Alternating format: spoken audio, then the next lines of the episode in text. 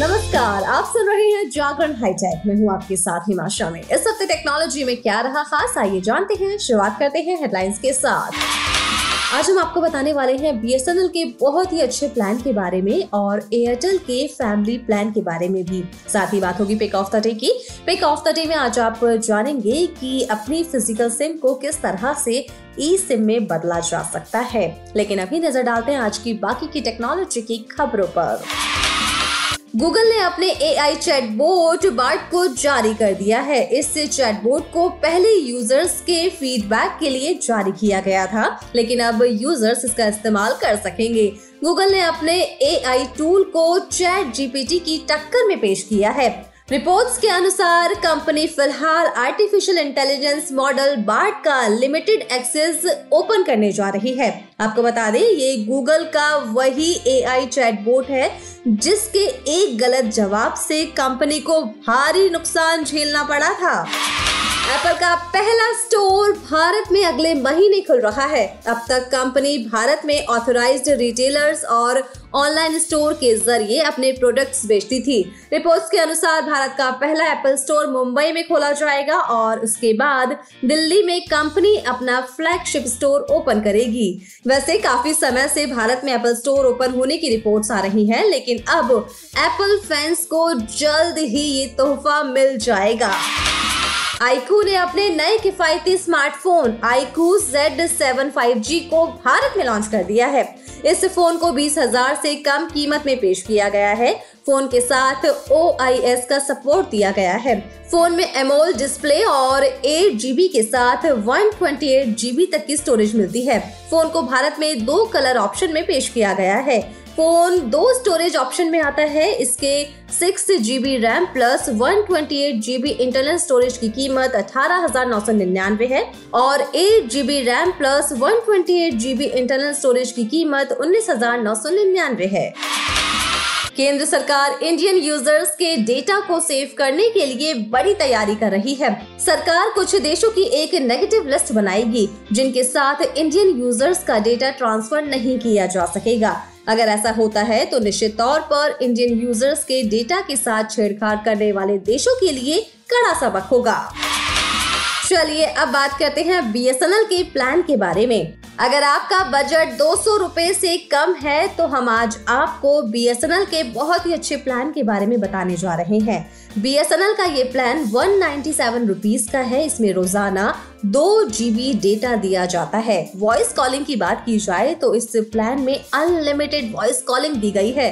High speed data limit खत्म होने के बाद इंटरनेट स्पीड 40 के बी पी एस तक हो जाती है। इस प्लान में रोज़ाना 100 एस एम एस दिए जाते हैं। वहीं जिंक का एक्सेस भी मिलता है। आपको बता दें कि इस प्लान की वैलिडिटी 70 दिनों की है।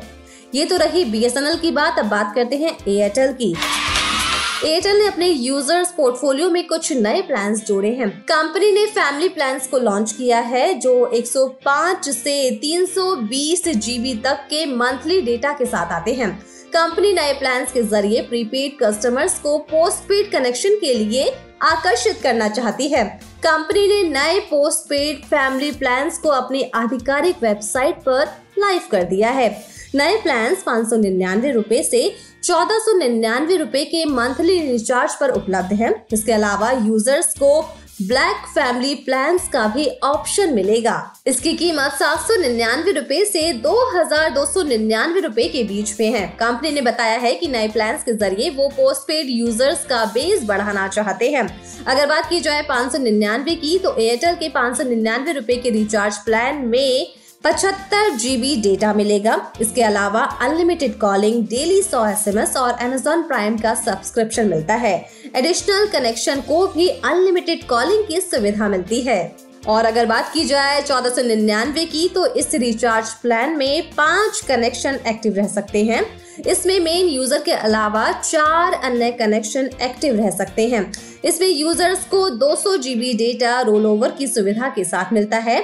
इसके अलावा डेली 100 एसएमएस अनलिमिटेड कॉलिंग और अमेजॉन प्राइम का सब्सक्रिप्शन दिया जाता है। प्राइम वीडियो के साथ यूज़र्स को नेटफ्लिक्स और डिज्नी प्लस हॉटस्टार का सब्सक्रिप्शन भी मिलता है।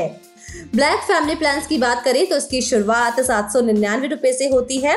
नौ सौ अट्ठानवे रूपए में यूज़र्स दो पोस्ट पेड कनेक्शन चला सकते हैं। वहीं दो हज़ार दो सौ निन्यानवे रूपए में चार पोस्ट पेड यूज़र्स का काम चलेगा। चलिए, अब बात करते हैं पिक ऑफ़ द डे की। पिक ऑफ़ द डे में आज हम आपको बताने वाले हैं कि अपने फ़िज़िकल सिम को किस तरह से ई सिम में बदला जा सकता है।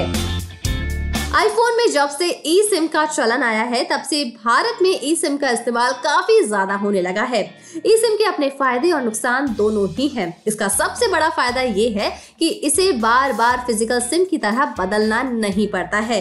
ये फ़ोन में ही वर्चुअली एम्बेड रहती है। हमारे देश की टेलीकॉम कंपनीज़ जियो एयरटेल और वी सभी अपने फ़िज़िकल सिम को ई सिम में कन्वर्ट करने की फैसिलिटी देती है। और अगर बात की जाए इसके नेगेटिव पॉइंट की तो ई सिम का एक सबसे बड़ा नेगेटिव साइड ये है कि इसे हर डिवाइस में इस्तेमाल नहीं किया जा सकता है।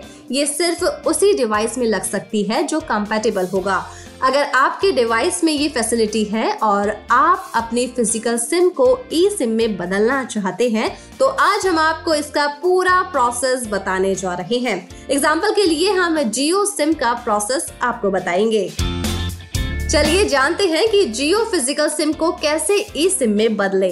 सिम को ई सिम में बदलने से पहले ये जान लीजिए कि आपका स्मार्टफ़ोन जियो ई सिम के साथ कंपैटिबल है या फिर नहीं।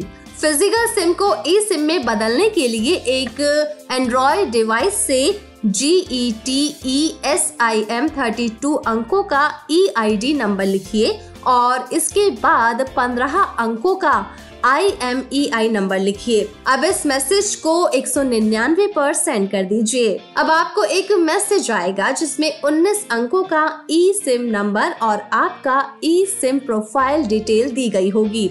अब आपको एक बार फिर एक सौ निन्यानवे पर एक मैसेज भेजना होगा। मैसेज में टाइप करें S I M C H G 19 अंक का ई सिम नंबर और इस मैसेज के बाद करीब दो घंटे में आपको ई सिम प्रोसेसिंग का मैसेज मिलेगा। अब मैसेज मिल जाए तो आप एक सौ तिरासी पर कॉल करके ई सिम के बारे में कंफर्म कर सकते हैं। वैसे आपको बता दें कि इन सब के बाद आपको जियो की तरफ़ से कॉल की जाएगी, जिसमें आपसे 19 अंकों का ई सिम नंबर शेयर करने के लिए कहा जाएगा। इसके बाद आपको एक फाइनल कंफर्मेशन मैसेज भेज दिया जाएगा। तो इन आसान तरीकों से आप ऐसा कर पाएँगे। वैसे अब हमारी टैग की खबरों के साथ मुलाकात होगी ट्यूसडे को। तो तब तक के लिए रखिए अपना ढेर सारा ख्याल, जुड़े रहिए जागरण पॉडकास्ट के साथ। नमस्कार।